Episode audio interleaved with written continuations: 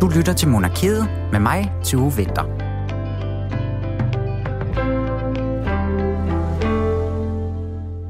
Rigtig hjertelig velkommen til Monarkiet her på Radio 4, hvor at vi den næste lille times tid især skal kigge på kronprinsparets uge, for den har nemlig været propfyldt med begivenheder.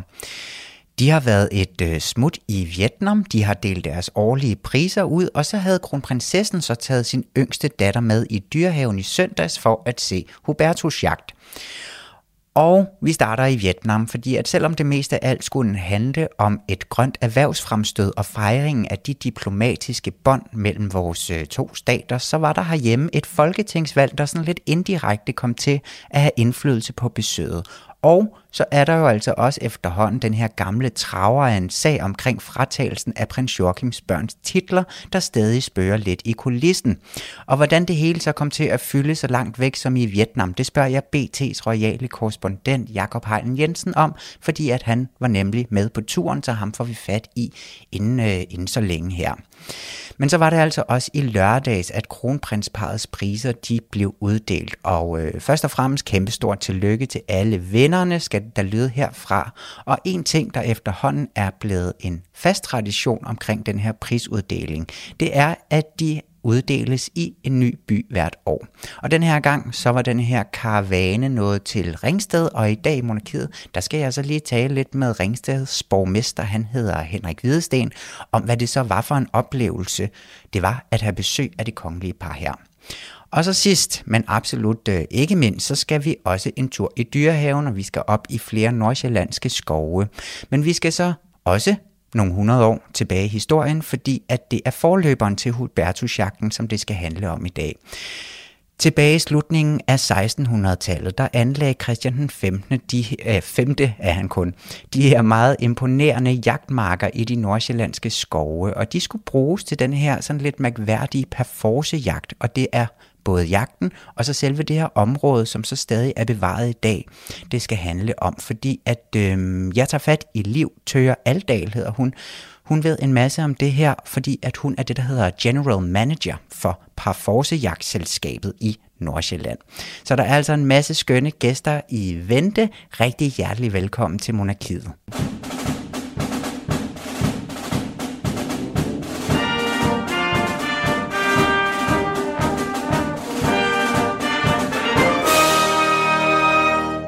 Og normalt der vil jeg jo starte med at byde velkommen til journalist og producer her på programmet Julie Lindhardt Højmark for lige at vende, hvad der ellers var sket i den kongelige verden. Men hendes alt, den gør simpelthen frygtelige knuder, så øhm, vi vælger at spare hendes stemme og giver den fri i dag. Men hvis nu Julie havde været her, så havde vi nok taget en god snak om, at det norske kongehus i går meddelte, at prinsesse Martha Louise beholder sin kongelige titel af prinsesse, men i fremtiden ikke vil udføre arbejde for den kongelige familie.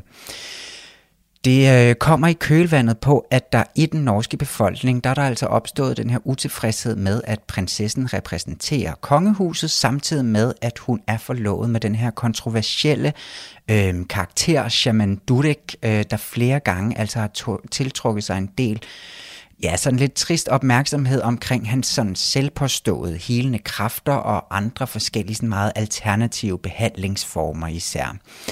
Øhm, og det har regentparet altså så i dialog med deres datter altså nu taget konsekvensen af, og hun mister så alle sine protektioner og hvad hun ellers har af arbejde for den kongelige familie. Martha Louise selv, hun tilføjer på sin egen personlige Instagram, at nu håber hun så, at det vil skabe noget ro for hende og for hendes øh, forlovede her fremadrettet, og øh, de skal jo så, eller de skal stadig ud og tjene alle deres egne penge, så vi må se, øh, om, om de nu har fået splittet på kongehuset og altså deres sådan forretning ad med, den her, øh, med det her tiltag om, at øh, hun altså ikke skal arbejde for kongehuset længere. Vi må se, hvad det bliver til, men øh, det var altså en lille nyhed, som jeg synes, at vi lige måtte have med. Og det kan være, at vi samler den op i næste uge, men jeg synes også, at vi skal få fat i nogle gæster, så jeg ikke skal stå her og tale med os selv. Så lad os, øh, lad os jo fat i Jakob Hein Jensen. I dag er en meget spændende dag, så jeg er sikker på, at de kan forstå, at jeg er en lille smule nervøs.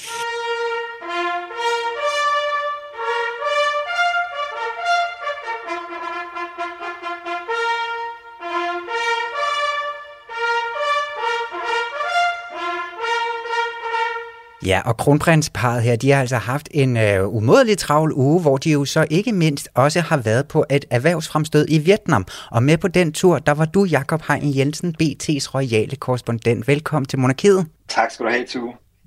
Yes, det er jo lang tid siden, at vi har hørt fra dig. Alt for lang tid siden. Har du det godt? Jeg har det godt, men der er jo altså simpelthen der er jo aldrig været så travlt øh, i kongehuset, som der har været de sidste to måneder, øh, vil jeg sige. Ikke? Fordi først så døde dronning Elisabeth, og så eksploderede den her krise jo i det danske kongehus mellem dronningen, kronprinsparet og prins Joachim. Så jeg har øh, i den grad haft noget at se til. Og, øh, ja. og i sidste uge, som du siger, Tue, så var jeg jo så med kronprinsparet i Vietnam på det her øh, erhvervsfremstød, som jo ligesom var deres første sådan øh, øh, udenlandstur oven på den her øh, krise. Ja, hvad betød det for den krise? Det skal vi snakke øh, lidt mere om øh, ja, lidt senere, men ellers først så kunne jeg måske godt lige tænke mig sådan at høre lidt om, inden vi, dækker, øh, inden vi dykker sådan lidt mere ned i det, men altså, at, at det var jo sådan set et kronprinspar, der var på deres kan man sige, ægte arbejde. Ja, de var et smut ud i verden, og de var ude at promovere en god sag og så videre. Altså, øh, hvad, hvad var det for en tur, som, øh, som I var på? Ja, men det var jo et, øh, altså det er jo et af, de, et af de ting, som de egentlig laver mest, de her såkaldte erhvervsfremstød, hvor man ligesom tager ud i verden for at fremme øh, danske interesser. Turen i Vietnam var så ligesom delt i to. Der var både erhvervsfremstødet, og så var der altså også en, hvad skal man sige, en, en diplomatisk fejring af øh, øh, de diplomatiske forhold, eller ikke en diplomatisk fejring, en fejring af de diplomatiske forhold mellem Danmark og Vietnam. For det er nemlig sådan, at det er præcis 50 år siden, at Danmark indledte diplomatiske forbindelser øh, til Vietnam. Og det er faktisk ret interessant, fordi vi jo, øh, vi jo gjorde det på et tidspunkt, hvor USA stadigvæk var i krig med Vietnam. Og det er sådan noget, vietnameserne ikke har glemt, at Danmark var et af de første lande, der på trods af vores øh, øh aller øh, største og vigtigste allierede, USA, alligevel indledte de her diplomatiske relationer på et tidspunkt, hvor øh, der stadig var amerikanske soldater overalt i, øh, i Vietnam. Og øh, så det var ligesom, det var ligesom en, hvad skal man sige, besøget var todelt på den måde, så der var en masse punkt og pragt, altså i forbindelse med den der diplomatiske fejring, og så var der jo så også øh, det mere sådan direkte arbejde, altså det her med at gå ud og, øh, og sælge dansk grøn energi i Vietnam. Og der var sådan rigtig mange forskellige øh, punkter inden for det. Der var selvfølgelig en masse øh, øh, øh konferencer, hvor kronprinsparet talte, og så var der også nogle besøg for eksempel til en, øh, til en ny Lego-fabrik. Lego åbner en gigantisk øh, fabrik i Vietnam, øh, som simpelthen er drevet af solceller. Øh, så, så, øh, og det, det, det var blandt andet også noget af det, kronprinsen var, var, var med ude og, mm. og åbne. Så der var, øh, der var rigeligt øh, at se til for dem. Altså det var et program, hvor jeg tror, jeg vågnede klokken 6 om morgenen, og så var vi først tilbage på hotellet klokken 22.30, 23 om aftenen. Ja, er det et lige så hårdt program, som kronprinsparet så også har? Altså, de er virkelig rundt og, og ordne ting og klippe snore og snakke med folk i de her dage? Ja, det, ja, det er det, fordi man kan sige, at vi følger dem jo hele tiden i, i de her korteger rundt. Øh, og vi skal jo så ind imellem øh, de forskellige arrangementer, skal vi jo selvfølgelig også rapportere hjem og fortælle, hvad var det rent faktisk, der skete. Så når man ligesom mm. tror, at nu er arbejdet slut, så er det ikke slut for journalister, fordi det er først der, vi egentlig begynder at, øh, at arbejde. Og jeg skulle blandt andet også stå ud fra at også sende øh, min anden podcast, eller den podcast, jeg selv laver, Kongehus bag kulissen på BT. Så øh, altså, jeg må virkelig sige, at der var, der var nok at se til der var tryk på. Så noget, der var det måske mest sådan underholdende ved det hele, det var jo det der med, at Vietnam kulturelt jo er ekstremt anderledes øh, i forhold til Danmark.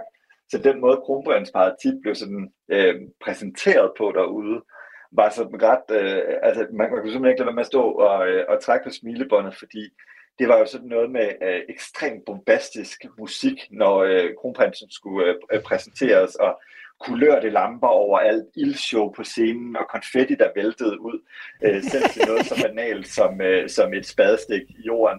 Så det var virkelig sådan en, øh, hvor man virkelig stod og tænkte, det her det er bestemt ikke noget, de er vant til øh, herhjemmefra. Man kunne også se, det, så det, var, øh, det var morsomt. Men det er lige noget ja, mere finale i X-Factor, øh, eller et eller andet. Den ja. det synes jeg lyder helt vidunderligt. Noget, som vi måske godt kunne lære noget af den anden vej. De må komme herop og lære os noget om det på et tidspunkt for Vietnam der. Men så det var også som om, at det fyldte noget, det her. Ja, det gjorde det, og det gjorde det også i forhold til vietnamesisk presse. Altså, øh, der var enormt meget øh, opmærksomhed omkring kronprinsparet, de er, altså, Jeg troede måske egentlig, de ville være lidt mere ukendte i et land som Vietnam, men der var, øh, altså, der var virkelig stor interesse for de vietnamesiske medier også øh, for at komme og, øh, og, og, og, og, og få et, øh, et glimt af, af kronprins Frederik og kronprinsesse Mary. Og, og mm. altså, der er danske fotografer jo nok sådan lidt mere afmålte, og sådan, vi er måske lidt mere rolige som presse, men de vietnamesiske øh, journalister, de vil frem med livet. Så det var, ja. øh, det, var, det var nogle gange lidt svært at komme til fadet, øh, øh, i hvert fald for de danske fotografer på turen. Ja, men det er jo meget sjovt, du siger det, fordi at øhm, det som der jo, altså en historie, der fyldte herhjemme under det her besøg, det var nemlig, at øh, det faldt jo sammen med Folketingsvalget, og i den forbindelse, så kunne jeg jo så forstå på, ja blandt andet din avis, at øh, kongehuset, de havde meldt ud, at på valgdagen, der ville de altså ikke svare på spørgsmål, og de ville ikke stille op til interview på pressen. Hvad tænkte du om, øh, om den udmelding for kongehuset? Jamen, jeg tænker jo, at altså, man er udmærket godt klar over inden øh, ved kongehuset, at der har været utrolig meget interesse for kronprinsparet de sidste, den sidste måned på grund af krisen mellem øh, dem og, og, og prins Joachim.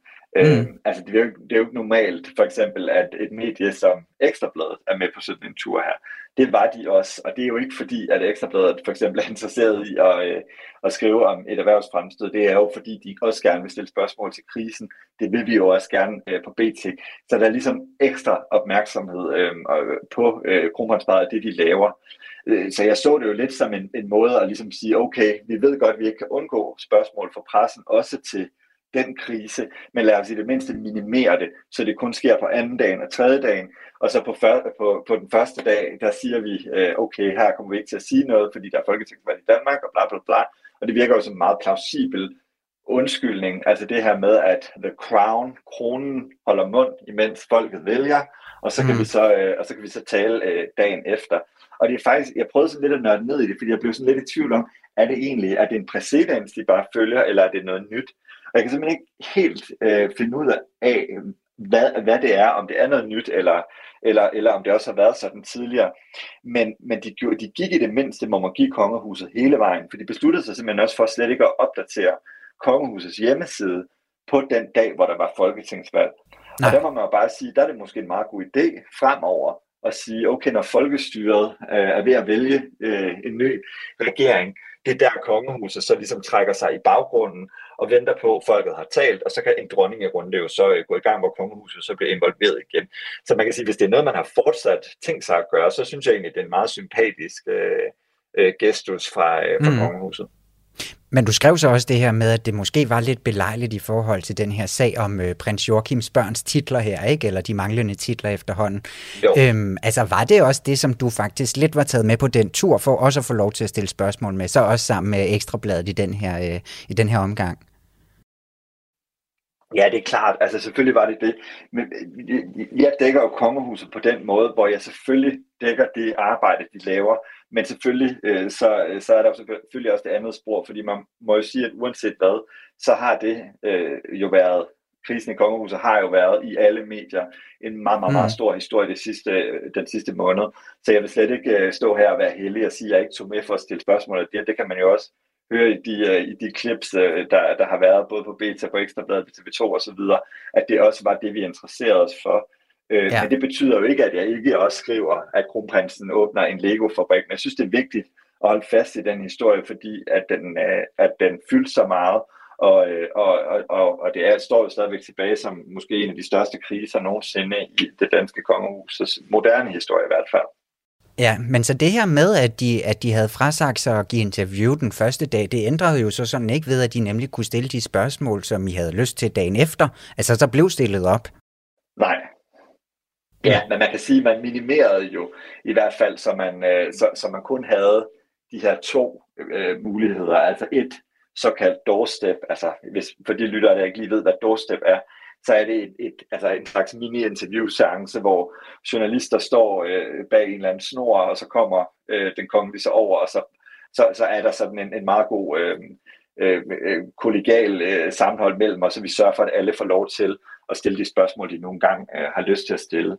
Ja. Og der valgte jeg jo altså også at stille øh, de her opfølgende spørgsmål, som jeg stadigvæk havde, fordi jeg synes, det stod meget uklart om, om der altså om der var åbnet for kommunikationen mellem prins Joachim og, og, og kronprins Frederik, fordi at jeg kunne forstå, der var nede interview prins Joachim og prinsesse Marie i, uh, i Paris, at de slet ikke havde hørt fra kronprinsparet, og at forholdet til kronprinsparet var kompliceret. Og det er jo altså sådan, at i øh, journalistik, der bliver man jo nødt til at spørge begge parter, om hvordan, øh, hvordan har, du, har du oplevet det, eller hvordan har de oplevet det? Er der mm. lukket kommunikation? Og der vælger kronprinsen øh, og kronprinsessen jo i øvrigt også en anden strategi end prins Joachim og prinsesse Marie. De spiller jo privatlivskortet og siger, at det her det er en krise, vi gerne vil håndtere internt i familie. Jeg tror endda, kronprins Frederik sagde, det er en sag mellem mig og min bror, og altså ikke noget, der vedrører øh, offentligheden. Og der holder de ligesom fast i det. Og jeg kan egentlig godt forstå, at de holder fast i det. Jeg synes også, at øh, det måske set fra kongehusets side som sådan en organisation er en meget fornuftig vej at gå. Det ændrer bare ikke på det faktum, at den anden side i konflikten, prins Joachim og prinsesse Marie, de er jo løbet panden mod muren inde i kongehuset. De jo ikke kunne komme ud med det, de gerne ville. Så de havde jo en interesse i at gøre det her offentligt, fordi de gerne ville fortælle, hvordan de oplevede det, der rent faktisk skete inde bag hoftets mure, når de nu ikke kunne kommunikere direkte igennem øh, øh, øh, kongehuset. Så man kan sige, at selvom kronprinsen trækker privatlivskortet, så må man også bare sige, at det gjorde den anden del i konflikten ikke, fordi han ikke følte, at han havde andre muligheder. Så derfor synes jeg sådan set stadigvæk, det er nogle legitime spørgsmål at stille, også selvom kronprinsen jo siger, det er privat. Mm. Men, men selvom, altså vi har jo både set, altså dronningen har været ude nu, nu kommer det til at handle lidt om den her sag alligevel, men vi har jo slet ikke fået snakket om den også to, Jacob, ja. men altså dronningen, dronningen har jo været ude og melde ud, øhm, altså hvad hendes tanker har været om det, så har kronprinsen også givet et af de her doorsteps interviews omkring det også, og sagt, hvad han mener om det. Altså hvad er det, du synes, at vi helt konkret mangler at få svar på? Fordi at hvis du bliver ved med som journalist at spørge øhm, på den måde omkring sådan, øh, jeg vil have flere svar, men nu har de jo sådan set meldt ud, at det er noget, vi håndterer internt. Hvad, hvad, altså, hvad, hvad, hvad gør du i den her situation? Hvad er det, du synes, at, at vi mangler at få svar på sådan helt konkret? Jamen, jeg synes jo stadigvæk, at der er et åbent uh, sår i den kongelige familie, som ikke er helet. Altså, man, man kan sige, det, det, det, er jo, det er jo stadigvæk en situation, hvor prins Joachim og prinsesse Marie er blevet meget, meget kede af det, og børnene er blevet meget, meget kede af det over en beslutning, kongehuset mm. har truffet. Og så synes jeg også, at et, en anden del af, øh, af konflikten, den handler jo om det her med, at vi lige pludselig står med en kongelig familie, der ikke kan finde ud af at tale sammen. Og det er nu blevet offentligt. Øh, og jeg, ja. jeg, jeg, jeg, synes, at jeg synes, vi har pligt til, og jeg synes også, at kongehuset skylder os nogle svar på, hvordan øh, forløbet er i den her krise, og om man på en eller anden måde øh, kommer til at stå som et samlet kongehus igen. For der er jo ikke særlig mange, der tror på lige nu, at der er særlig god stemning i kongehuset.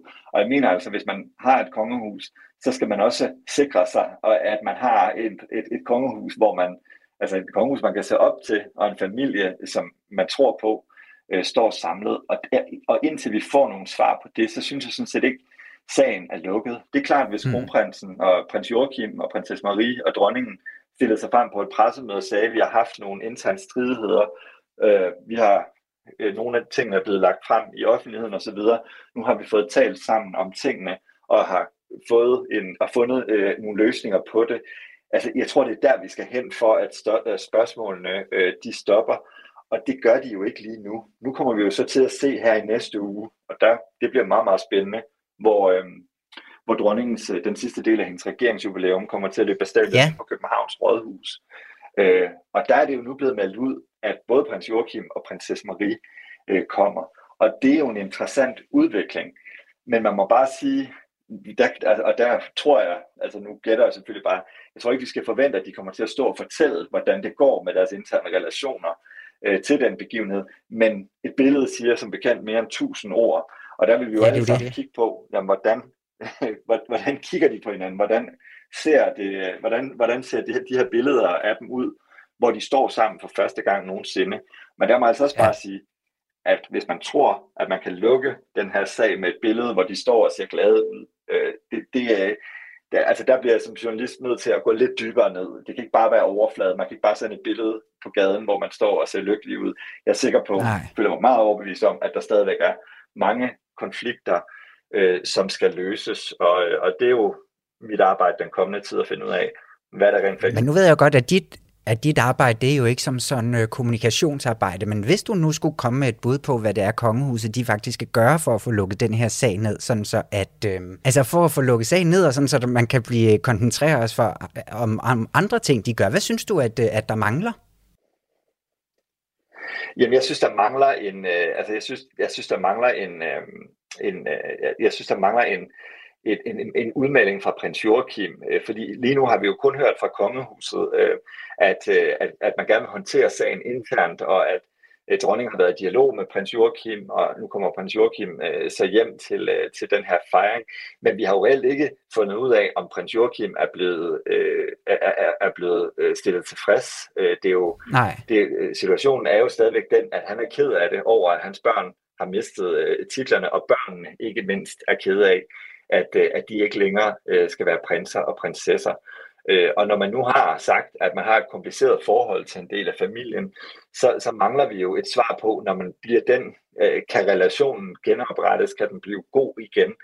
Øh, og, øh, og jeg ved ikke, om det, om det kræver på et tidspunkt, at prins Joachim stiller op i et, i et større interview, hvor han, hvor han øh, vil fortælle, hvad der er sket, for det står jo meget klart, at kronprinsen og kronprinsessen og dronningen i hvert fald ikke har tænkt sig at gøre det.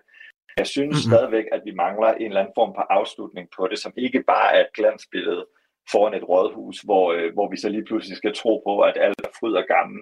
At det, øh, det, det er for let at slippe øh, ud af, ud af sagen. Men altså her på lørdag, der må vi jo se, om når hele familien den mødes igen, om vi får nogle øh, blikke øh, sådan intern blandt dem, eller om vi kan se en sur øh, prins Joachim, der sidder og, og surmuler, eller, eller hvad vi kommer til at opleve. Men altså, hvis nu alt går godt, og vi faktisk ser et harmonisk kongehus stå der på rådhuset, tror du så, at det er en del af, af håndteringen, eller en del, der kan være med til at lukke det her? Jeg tror, det er en del af håndteringen, øh, helt klart fra kongehusets side. Jeg tror, det er det, man gerne, øh, altså selvfølgelig vil man holde det uanset hvad, men jeg tror, det er det, man gerne vil med det arrangement. Det er også at, øh, at genetablere danskernes tro på, at vi har et samlet kongehus. Mm. Men jeg mener også øh, omvendt, at det er for overfladisk, og det er øh, at, at forestille sig, at et billede øh, skal kunne øh, genoprette øh, den tro på, at vi har et samlet kongehus. Der skal mere til, der skal nogle ord til, og der skal nogle indrømmelser til, øh, og, og det kommer der jo ikke ved, at vi får et billede. Altså det er simpelthen, øh, det, det, det, det, det er simpelthen for tykt spin, hvis man tror, man kan slippe. Men det er klart, jeg tror, det er i hvert fald en del af planen fra kongehusets side, det er, at et billede, hvor de alle sammen står sammen, så på en eller anden måde, så kan vi måske tro på, at, at, at, at at de i hvert fald taler sammen igen. Og det er jo vigtigt. Ja. Vi må se, hvad der sker på lørdag, og nu kommer vi jo altså også til at tale en del om den her sag, selvom vi lige så meget skulle have talt om, øh, om, om Vietnam og så videre, men det er måske også et meget godt billede på, hvor meget det ligesom fuldstændig overdynger deres sådan arbejde jo sådan set, ikke? og det er jo også en skam. Men Jakob Heilen, nu, øh, nu når vi ikke at snakke mere i dag, men øh, du får en, øh, en, en anden linje en anden god gang. Tusind tak, fordi du vil være med, altså royal korrespondent på øh, BT. Tak. Det er kjoler, og det er også øh, de mere festlige kjoler. Det kan være farvevalg. Der er mange farver, mange af de stærke farver. Prinsesse Benedikte kan gå ind og vælge nogle meget dus farver. Det vil dronningen ikke vælge. Ja, og kronprinsparet de var altså knap landet fra Vietnam, før de stod klar på scenen i Ringsted til at uddele deres priser. Og de her kronprinsparets priser, de har jo som en del af konceptet de seneste mange år afholdt deres øh, shows i skiftende danske byer, og i år så var det altså blevet Ringsteds tur. Og til at tage imod kronprinsparet, der var du, Henrik Hvidesten. Du er borgmester i Ringsted. Velkommen til Monarkiet. Tak skal du have. Jeg må lige høre dig allerførst her, altså var det et kronprinspar med sådan lidt jetlag, du tog imod øh, dernede i Ringsted? I så fald så skjulte det øh, rigtig godt. De havde øh, rigtig meget overskud, havde rigtig meget øh, energi, så det var en, øh, en fantastisk oplevelse at møde dem. Ja, fedt. Altså, fordi at ud over et par, de var jo værter her for deres eget prisuddelingsshow. Det var jo det, der sådan i, hvad kan man sige, største delen af grunden til, at de måske var taget til Ringsted. Men, men øh, de var jo også lidt rundt i Ringsted. Jeg kunne blandt andet forstå, at de var i Sankt Bens kirke. Prøv lige at, øh, at fortælle om, øh, hvad, hvad havde I på programmet til dem? Ja, parret havde faktisk øh, selv ønsket at besøge øh, Sankt Bens kirke, som jo er en, øh, en kirke, hvor der ligger en masse øh, tidligere konger begravet, øh, og derfor havde de et øh, ønske om at, at se den, og det var selvfølgelig det, øh, besøget gik på, at vi fik øh, historien om nogle af de øh, konger, der ligger begravet i, øh, i kirken, og, øh, og afslutningsvis i øvrigt også en, øh, et virtual reality-indslag fra vores lokale museum, Museum Vestjylland. Ja, så de var, det var noget, som de selv havde bedt om, altså at lægge ind i deres program, det her? Ja, de havde selv ønsket at besøge Sankt Bens Kirke. Ja, fordi at noget af det, som jeg tænker på, det her med, at øh, Altså, når sådan nogle her øh, beslutninger, de bliver taget omkring sådan nogle prisoverrækkelser her, blandt andet, at det kommer i de her skiftende byer, så fylder de her byer øh, faktisk også sådan lidt i showet, og i år, der så vi så blandt andet, at øh, komiker Heino Hansen her, han besøger forskellige steder rundt i øh, Ringsted og, og så videre. Altså, ser du det som sådan et godt visitkort for Ringsted Kommune generelt, at få sådan et her show til, øh, til din kommune? Det er bestemt et godt øh, visitkort, at vi for eksempel med Vores øh, projekt på, på Café Ingeborg bliver vist i, øh, i hele Danmark på, på landsdækkende uh, tv, hvordan vi med vores uh, særlige herlige medarbejdere på, på Café Ingeborg formår at give nogle uh, mennesker med udfordringer uh, i livet uh, noget indhold, uh, og samtidig faktisk uh, er med til også at, at, at sikre god kvalitet på vores plejecentre. Så det var jeg rigtig glad for, at, at, at vi fik lov til at vise den del af vores visitkort frem. Jamen, hvordan, og hvordan ender det i Ringsted, sådan et her arrangement? Er det noget, som man selv søger om, eller er det kongehuset, der henvender sig, eller hvordan, øh, hvordan kommer kronprinsparets priser til Ringsted Kongresscenter her? Vi fik en henvendelse på, om øh, det kunne lade sig gøre øh, at stable sådan et, et show på benene i, i vores kongresscenter, samtidig med, om vi ville tage imod dem her i, i byen. Og det, det overvejer vi, for det kræver selvfølgelig rigtig, rigtig mange ressourcer. Dem satte vi af, og fordi vi faktisk rigtig gerne ville have øh, besøget her hos os. Vi er rigtig glade for, at øh, de, de kiggede i, i retning af Ringsted, da de skulle vælge øh, det sted, hvor, hvor årets priser skulle uddeles. Jamen, og nu siger du, lad sig gøre. Hvad, hvad kræver det at, at være værter for, for det her arrangement? Der er rigtig mange mennesker, der har arbejdet rigtig meget med, med det her helt ned på, på minuttet for at få, få programmet til at, at, at hænge sammen. Både øh, ude i øh, kongresscenteret om, om aftenen, men selvfølgelig også i, i løbet af dagen for at få alt til at spille i forhold til, til øh, øh kronprinsparets program. Mm. Og har du noget at skulle have sagt? Nu er du borgmester, jeg ved ikke, om I også sådan i hele byrådet dernede, altså har I noget at skulle have sagt i forbindelse også med, hvad der skal indgå? Nu nævnte du selv lige de her øh, særlige, herlige medarbejdere, altså det er et godt visitkort. Har, har du noget at skulle have sagt, eller har I som, øh, som byråd noget at skulle have sagt?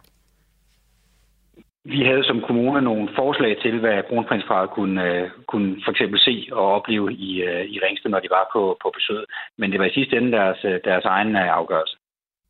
Ja, og altså, jeg må også lige sige, øh, Henrik Hvidsten, nu har jeg sådan set haft, øh, jeg har haft tidligere, eller jeg ikke tidligere, jeg har haft borgmestre med i, øh, i det her program tidligere også.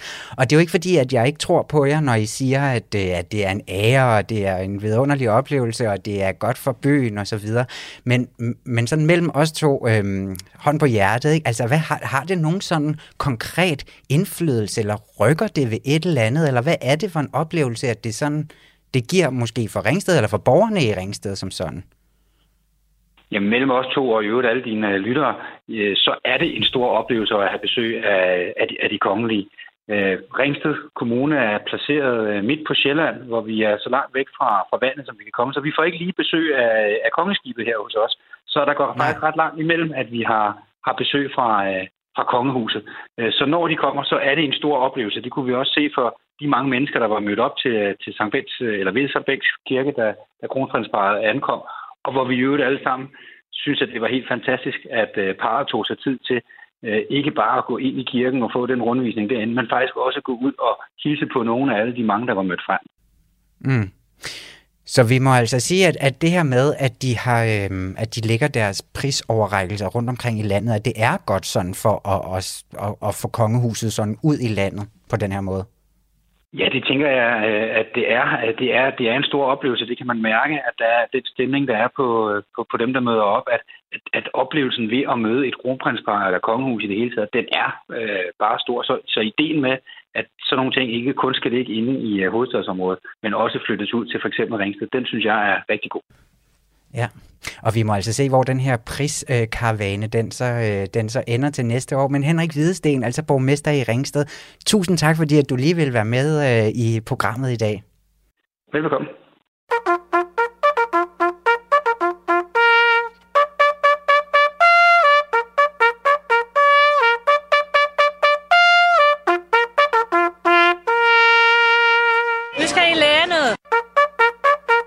Weekenden den sluttede for kronprinsessens vedkommende af i dyrehaven, hvor hun havde taget øh, prinsesse Josefine med til den traditionsrige Hubertusjagt.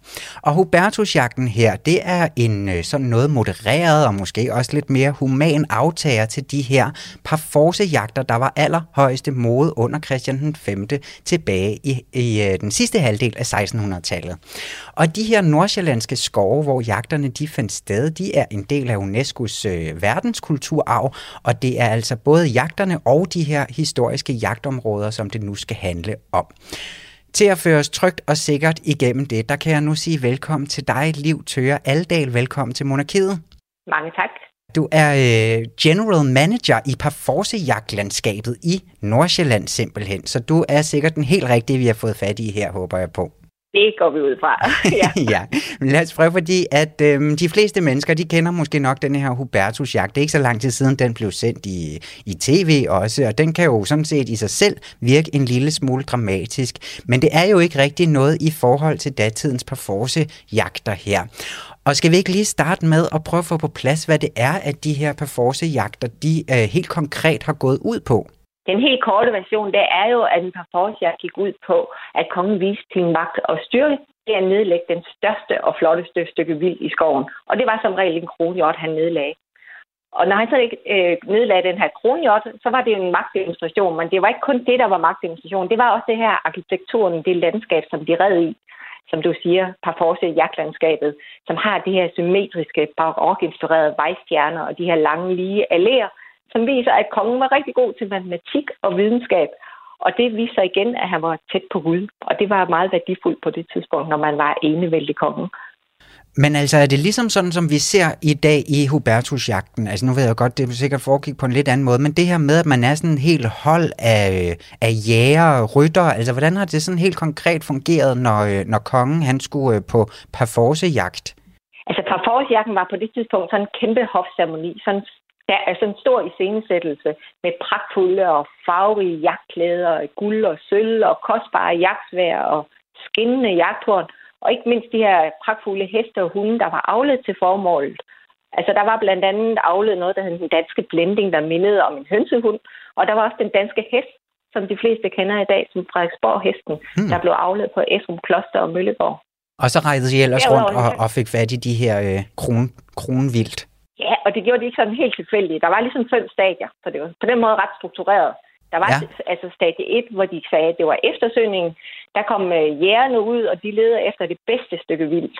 De blev også kaldt besugdækkende. Det viser lidt omkring, det også var sådan en international jagt, det her, men det havde forskellige, altså både engelsk og tysk, øh, det blev brugt i, i navngivningen. Ja. Og så var der morgenmødet, hvor det er sådan, at jagtherren bestemmer, hvilket stykke vildt det sådan ligesom skal gå efter.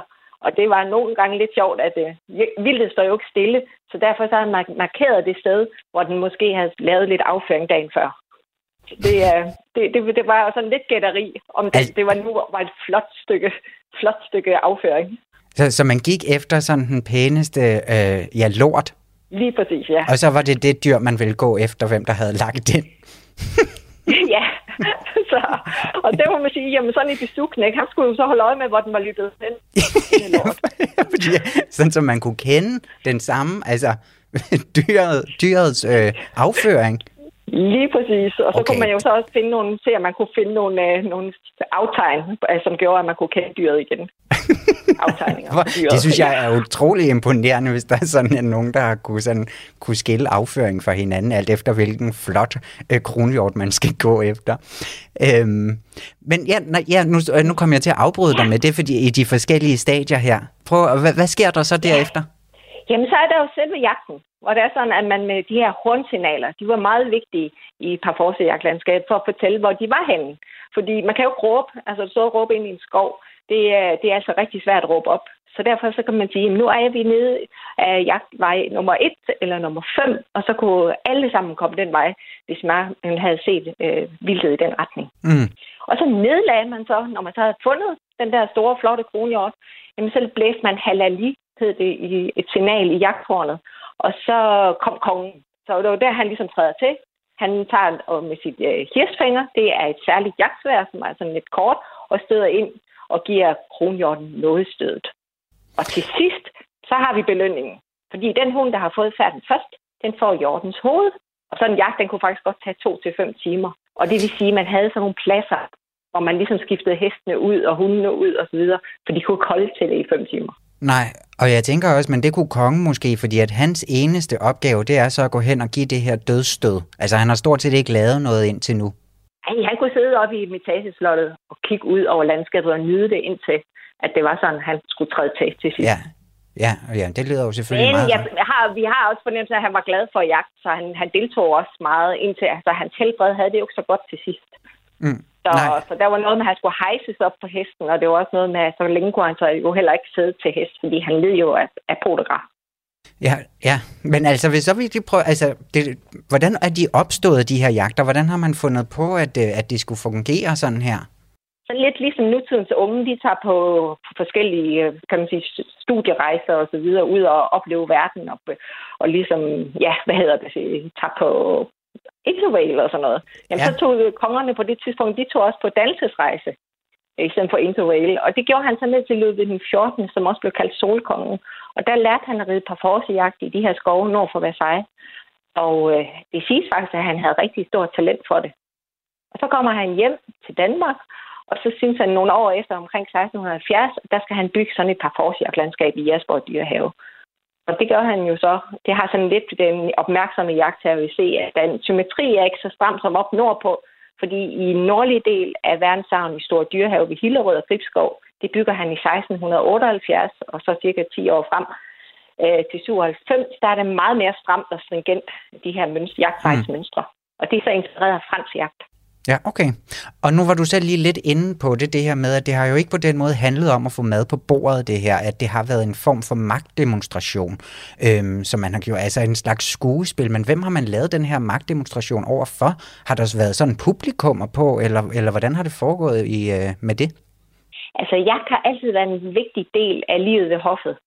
Og det vil sige, jamen det var sådan set ligesom det, der er svar i dag til nutidens Formel 1, at det var jetsættet, der var inviteret. Her var det mm. hoffet, der var inviteret. Eller så var det sådan lige de internationale gæster, som også fik lov at komme med. Og så kunne man jo ikke spise det her vildt. Du har helt ret. Det var simpelthen så stresset dyret, så, så det kød var helt uspiseligt for mennesker. Så det var mere for sporten, end det var for, for maden. Og det er jo altså, øhm, det er jo selvfølgelig ikke noget, man gør i dag, når der er Hubertusjagt. Det lyder sådan en lille smule voldsomt at sådan, øh, løbe et dyr helt træt, sådan, så man kan give den et, et lille stik, og så den dør. og så en lille smule ubrugeligt på en måde. Men det, der jo så er tilbage i dag, det synes jeg er det, vi skal prøve at snakke om. ikke? Fordi at det er jo så nemlig de områder, hvor at jagterne de er foregået. Og du har selv været inde på det, det her med symmetrien, og, og øh, altså, hvordan det hele er anlagt på den her måde. Men hvad kendetegner de her øh, områder? Altså det er det her symmetri, øh, symmetriske baglandskab, hvor de tydeligste markører, det er vejstjernerne, hvor flere veje krydser hinanden.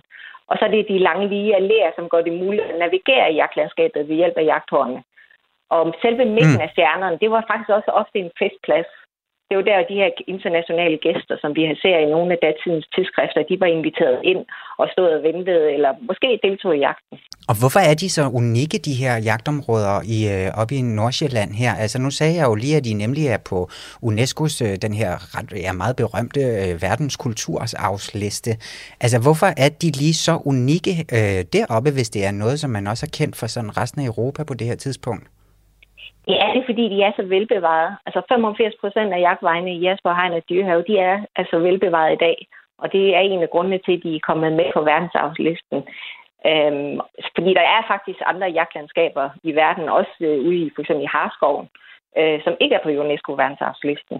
Så det er noget med, at det mm. er velbevaret, og så er det noget med, at når man søger, så, så øh, går man efter nogle kriterier, som øh, blandt andet er her et internationalt udsyn, øh, som har gjort, at de har outstanding universal value, som UNESCO siger på godt dansk.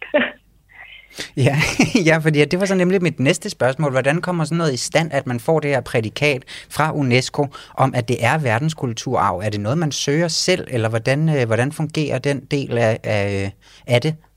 Det er det, ja. Man søger selv, og det er en ret lang ansøgningsproces, hvor der involverer rigtig mange samarbejdspartnere. Øhm, ja. Og så skal man ligesom fortælle, hvordan vi vil bevare og, og forpligte sig til at udvikle og formidle den her verdensarv bagefter. Ja, fordi hvad indebærer det, når man er blevet en del af den? Ja, indebærer jo, at det er sådan, at vi holder øje med den. Altså, vi har, øh, kan man sige, tre ting, vi skal. Vi skal overvåge det og bevare det, og så skal vi udvikle og formidle det. Um, og det er den der fotusting, du, du også lige har nævnt, jo også en del af. Ja, fordi at, ja, at der er jo nemlig en, øh, der kører en udstilling deroppe lige nu. Altså det er for eksempel noget, som er et krav, hvis man er på den her verdenskulturarvsliste, at man nemlig skal formidle. Men hvad gør I så ellers i forhold til, øh, altså ja, bevaring, den giver måske også sig selv, men også sådan forske videre i det her område. Er det også noget, man stadigvæk bliver ved med at blive klogere på, eller kommer der nye ting frem? Det kan du tro. Altså, vi har faktisk lige været op i Gribskovsområdet og har haft nogle arkeologiske udgravninger af to øh, gamle jagtveje, hvor vi ligesom ude i moseområdet skal øh, vejene over, grave simpelthen dybt, for at se, hvad, hvad er det egentlig, der har ligget i, i de forskellige lag af jagtvejen kan jeg ikke røbe så meget mere omkring det endnu. Men, øh, men det er noget, vi lige har været ude at gøre. så, så vi bliver ved med at forske. Uh, ja. Det er næsten breaking. ja, det er næsten breaking news. Ja. Og der har vi også ja. Ej, men så må, vi, så må ja. vi få fat på dig, når, når du kan sige lidt mere om det. Men så må jeg jo hellere spørge dig om noget andet, fordi at nu nævnte du også lige selv den her udstilling på området. Altså, hvad er det, man så kan opleve deroppe lige nu med de her fotografier? Hvad er det en fortælling, I vil prøve at, at iscenesætte med, med den? Det er jo, når du går ned på de her lange, lige veje, så er det rigtig, rigtig svært at fornemme det her store symmetriske mønster. Og derfor så har vi simpelthen haft vores dygtige øh, dronefotograf, Peter Leslie, op og tage nogle billeder af landskabet på forskellige årstider, øh, så man kan se de her vejstjerner og symmetrien, og egentlig forstå, at det er sådan, hvad det egentlig er, der er blevet verdensarv, og hvad det er for en, en storhed, der er i det, fordi det er måske lidt svært at forstå, når man går ned på jorden. Mm.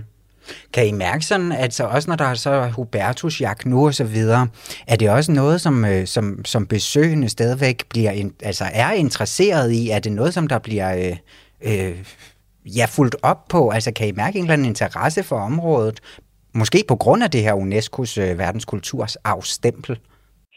Altså den allerbedste respons, det er, når man er ude og møde gæsterne, når man sidder sådan en job som det her. Og der var jeg så heldig jo, at både at være ude i søndags, men også da vi satte fotoudstillingen op. Og der får vi jo simpelthen den direkte, øh, kan man sige, aha-oplevelse fra gæsterne, hvor man kan sige, at rigtig mange ved, at der er, der er verdensarv, men de er lidt i tvivl om, hvad det er, der er verdensarv, og de er også i tvivl om, hvilke områder det drejer sig om. Og så det her med, at det er mm. mønster. Så det, jeg synes, at det var rigtig dejligt at opleve, at, det var sådan, at der var rigtig mange, som ligesom gik og talte efterfølgende omkring, jamen hvad er det egentlig for, for en verdensarv, som, som vi har lige i baghaven. Ja, fordi det er jo så ikke øh, selve jagterne, det er det her landskab, der er en del af det. Men hvis nu vi lige vender tilbage lidt til de her, øh, til selve parforse-jagterne her.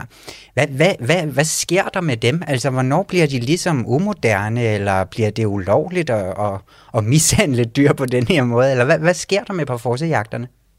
Der sker det, at Christian 5. Øh, søn, Frederik 4., han dyrker også parforse-jagt. Men hans søn, det vil sige hans barnebarn, Christian 6., han var ikke så meget for det.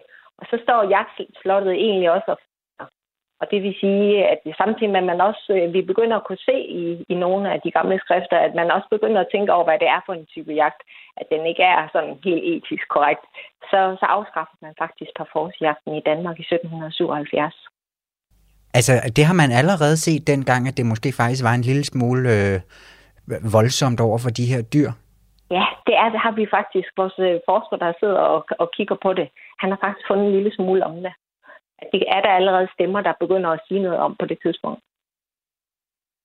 Kan man allerede i dag, eller altså i dag der er det jo som mest de her sportsjagter, der fungerer, som øh, Hubertusjagten jo nok er den mest kendte omkring her, men kan man trække en eller anden sådan linje omkring, hvordan tingene er foregået fra det, som vi kender i dag, som måske er, ja, det er jo også ceremonielt, som parforsenjagten jo på en eller anden måde også er, men er der, altså er der stadigvæk levn tilbage fra de her jagter? Det er der i hvert fald. Altså man kan sige, at forgængerne til Hubertusjagten, det er slæbe- og papirsjagter, som også øh, var jagtridning efter sådan nogle forskellige kunstige udlagte spor, blandt andet med papirstrimler. Og det var også lavet af Sportsridklubben. Det er jo faktisk 117 år, der er Hubertusjagt i år. Så det, det har haft en, en udvikling i, hvordan den har været udformet. Men det, der ligesom har været fælles for jagterne, det er det forfølgelsesrigt og forhindringsløb. Og så kan man sige noget med den festlige påklædning. Der er også elementer i den, som vi kan se, den, er, den går igen. Vi har set sådan en gammel monteringsreglement for en jægermester, hvor det er sådan, at der står, at han var klædt i rødt klædeskjold. Så på den måde er der nogle pangdanger. Og det er jo også på en eller anden måde, nu så jeg ikke Hubertusjagten i år, men der er jo stadigvæk det her sådan lidt ophøjet, og det her med, at kongefamilien jo også er til stede, og altså, hvad er det nu, og du var så til stede derude, hvad var det så for en, altså, hvad er det for en stemning, der er derude, når der så er jagter i dag? Tror du, at måske, at det lidt kunne være, som det også var dengang, at man redde par forsejagter? Øh, det, der var en helt stor forskel, det var, at det var ikke for folket dengang. Altså, det var for de inviterede gæster. Det kan vi se i datidens tidsskrifter, og det var så, man kan også sige, at, at når der blev skrevet om det, så var det jo heller ikke sådan helt ud for de nyhedskriterier, der er i dag, og ansættelsesforhold, det vil jeg også sige, var nok også lidt anderledes. Så det var nok lidt mere ført pind, at der blev skrevet om parforjagterne ja, okay. dengang. Så der, på den måde der er stor forskel på, at det her, det er jo simpelthen, kan man sige, altså med altså rigtig mange gæster, og de er fest, øh, i feststemning, og det er Hubertusrytterne også. Det er jo også der, hvor de har mulighed for at konkurrere og, og ligesom slutte af på sæsonen. For det er sådan en, mark- en markering af, af afslutningen på jagtsæsonen. Ja.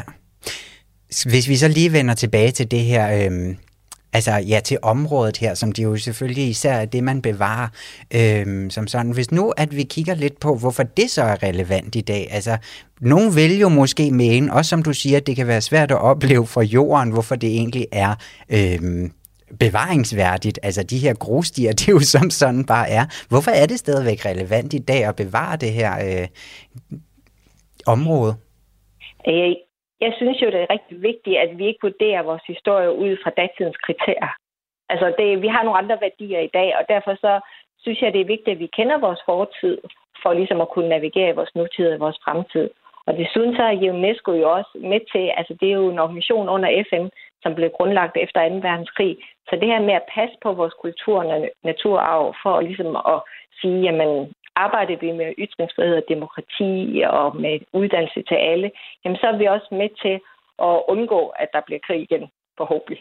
Det kan vi jo mm. lidt, det er lidt svært lige nu at sige jo, i forhold til Ukraine. Men det er i hvert fald det, vi arbejder på som UNESCO verdensarv, og det synes jeg giver en rigtig god altså, begrundelse for, at vi bevarer landskabet. Og så bidrager UNESCO jo også positivt til lokalområdet og kulturlivet og naturen. Og så holder jeg faktisk rigtig ja, fordi... meget af. Ja. Øh, så holder jeg også rigtig meget af at sige, at det er jo din, min og vores øh, altså verdensarv, UNESCO verdensarv. Ja, og det er jo noget af et prædikat at få. Altså, det er jo en... Øh, altså, hvad, hvad hedder sådan noget, et, en, et ordentligt reklameboost, både for det område og jo så også for hele Danmark. Det er jo også noget, man selv opsøger i udlandet, hvis man falder over noget, der er på den her liste. Og Liv Tøre Aldal, nu øh, er tiden sådan set gået, men tusind tak, fordi at du vil være med og vil gøre os meget klogere på de her øh, parforce jagtlandskaber i dag. Det er faktisk så lidt. Vil de have en pude i ryggen?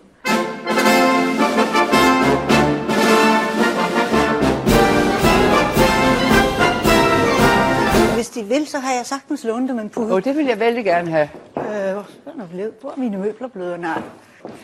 Jeg tror, men deres majestæt, det er meget nødt til at sidde på en pude. Hvis Jamen, det er bestemt ikke Og det er til ryggen, vi tænker. simpelthen for... Over, tusind tak. Jeg synes, det kunne, jeg kunne se, at de følte dem lidt langt tilbage. Det er rigtigt nok, øh, men jeg troede, jeg skulle sidde på en pude. Det nej, nej, nej, nej, nej, nej, nej.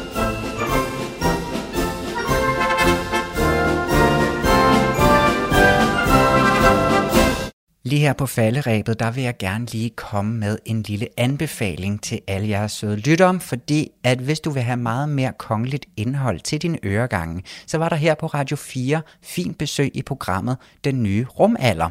Fordi at vært Thomas Schumann, han havde i sidste uge selveste prins Joachim i studiet til en snak om prinsens interesse for det ydre rum. Og vi har fundet en lille teaser frem her, hvor man altså både får lidt om øh, prins Joachims mere personlige fascination af rummet, og senere, der kan man jo altså så også høre, at hele det her spørgsmål omkring mulighederne i det ydre rum også optager Joachim mere professionelt, for eksempel i forbindelse med hans job som forsvarsattaché i, øh, i Paris.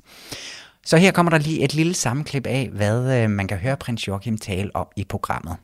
Du lytter til et nye rumalder på Radio 4. I dag der har vi altså brigadegeneral øh, og forsvarsattaché i øh, Paris, øh, prins Joachim, med i dag. Er du den eneste i øh, familien, som er optaget af rumfart på den her måde? Nej, det tror jeg ikke, men, øh, men altså, det, jeg, jeg synes, det, det er dybt fascinerende. Det er mm. både historien om, at vi er Altså jeg vil sige, hverken ved sandsynlighedsberegning eller tendenslodtrækning, så kan vi ikke være de eneste mennesker, øh, levende væsener, DNA-opbyggede typer øh, i det her univers. Der må være andre. Er det det her spørgsmål om, om liv derude? Er det det, der sådan fastholder din øh, interesse for rummet? Det er lige dele øh, liv andre steder end på jorden, og så er det, øh, så er det, det er den næste horisont for menneskeheden. Vi, har, vi kender alt på denne her klode, men der er noget derude. Mm. Øh, vi har fået en uh, sms her fra Regina, der skriver, Hej Thomas, jeg er stor fan af hans kongelige højhed, prins Joachim, og vil godt spørge om prins Joachim, som jeg tror, øh, om han tror på, at Mars engang har været beboelig, og at der er liv derude.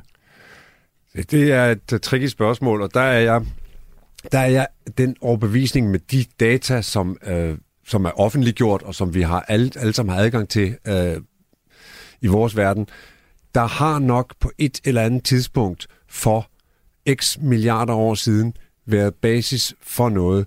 Om der har været encellet liv derude, øh, det er spørgsmålet, men basen har været der, så er der i mellemtiden blevet koldt, øh, og så holdt det op. Men mm. øh, jeg tror bestemt, at der kunne have været, og det er vel et eller andet sted, de der bolde, der bliver kastet op i luften, eller i rummet, øh, tilbage øh, mellem The Big Bang og for 4 milliarder år siden, de har skulle lægge sig et sted i en bane, i en kredsløb om noget. Det var en sol. Og dem, der var bedst egnet, de fik muligheden. Dem, der var mindre egnet, de blev skilt fra, og Mars blev skilt fra. Mm. Joachim, du er jo forsvarsattaché i Frankrig. Øh, hvor godt er Europa egentlig rustet imod angreb fra eksempelvis øh, Rusland i rummet? Vi har set, at, øh, og det er et års tid siden, at øh, Rusland øh, beviste, at de er i stand til at nedskyde fra jorden øh, et, øh, et større aktiv, øh, som selvfølgelig var øh, inaktivt, fordi det var, det var ubrugeligt, men altså en stor klump rumskrot, som i, som i egen ret ligger og fiser rundt deroppe, øh, kunne de nedskyde fra jorden, og så har de lavet 10.000 vis, 100.000 vis af space debris til fare for os alle sammen. Det i sig selv er jo i godsøjne et våben. At smadre noget stort og gøre det til 10.000 små stykker på størrelse med en tommelfingernegl, som blæser igennem med 32.000 km i timen og ødelægger alt på deres vej, herunder også liv. Mm. Det, er, det, er en, øh, det er en trussel, mm. og det er, det, det er sådan nogle ting, vi skal være opmærksom på, hvor vi, hvad kan vi for at forsvare den slags? Vi kan faktisk ikke ret meget. Mm. Så ser man på teknologier, hvad har man af muligheder for? deroppe, men vi har, vi har faktisk en, en udfordring, hvis, øh, hvis der er nogen, der vil øh, gøre noget grimt fra jorden op i rummet, så kan de gøre det. Prins Joachim, kunne du tænke dig at komme på sådan en tur op i rummet? Jeg tror det faktisk ikke. Jeg har, jeg har spurgt mig selv mange gange, hvordan vil jeg have det? Altså for det første er, jeg tenderer til lidt, øh, til lidt klaustrofobi. Og så, så kan jeg altså meget godt lide øh, vores blå planet øh, og stå på den og, og se fra den uanset og upåagtet, hvor, hvor enestående, hvor fantastisk det må være at beskue den blå planet derudefra, så vil jeg personligt helst øh, blive hernede. Jeg er også blevet for gammel til, øh, til den slags. Hvilke muligheder håber du, at dine børn og børnebørn børn får i forhold til rummet? Jeg håber, at de vil, øh, de vil blive begejstret på, på samme i godsøjne barnlige måde, som jeg har været det, at her er der her er der et, øh, et eventyr, som åbner sig teknologisk for os. Det er, hvad der, hvad der sås nu, skal høstes senere. Jeg ved jo, at uh, Athena uh, deler navn med et uh, rumteleskop, der er på vej. Et uh, teleskop, der skal ud og studere sorte huller. Ja. Er der uh, nogle af dine børn, der allerede nu er optaget af rummet? Det er der, og, og det er faktisk Athenas storebror. Hun har jo tre storebrødre, men den nærmeste, det er Henrik. Han er, han er ret freaket med det, så uh, jeg, jeg har et eller andet håb om, at, øh, at han, vil, han, vil, han vil se det samme lys som, som jeg, øh, og, og som sagt bare nede i nørderiet, så kan han, øh, så kan han vælge, når han en dag øh, skal, skal finde sig en uddannelse, om han vil på DTU Space. Hele interviewet det kan du altså høre i programmet Den Nye Rumalder, og det finder du som podcast. Det kan for eksempel ske i Radio 4's app, eller der, hvor du nu ellers øh, plejer at finde din podcast. Og her der finder du selvfølgelig også alle tidligere afsnit af det her program, nemlig Monarkiet, så der er masser af kongeligt indhold, hvis du skulle have misset en uge hist og pist. Vi er forhåbentlig fuldtallige tilbage med øh, Julie også her øh, i Monarkiet på onsdag kl. 13.05 her på Radio 4. Og med de ord, tak for i dag. Nu er der nyheder. Vi ses.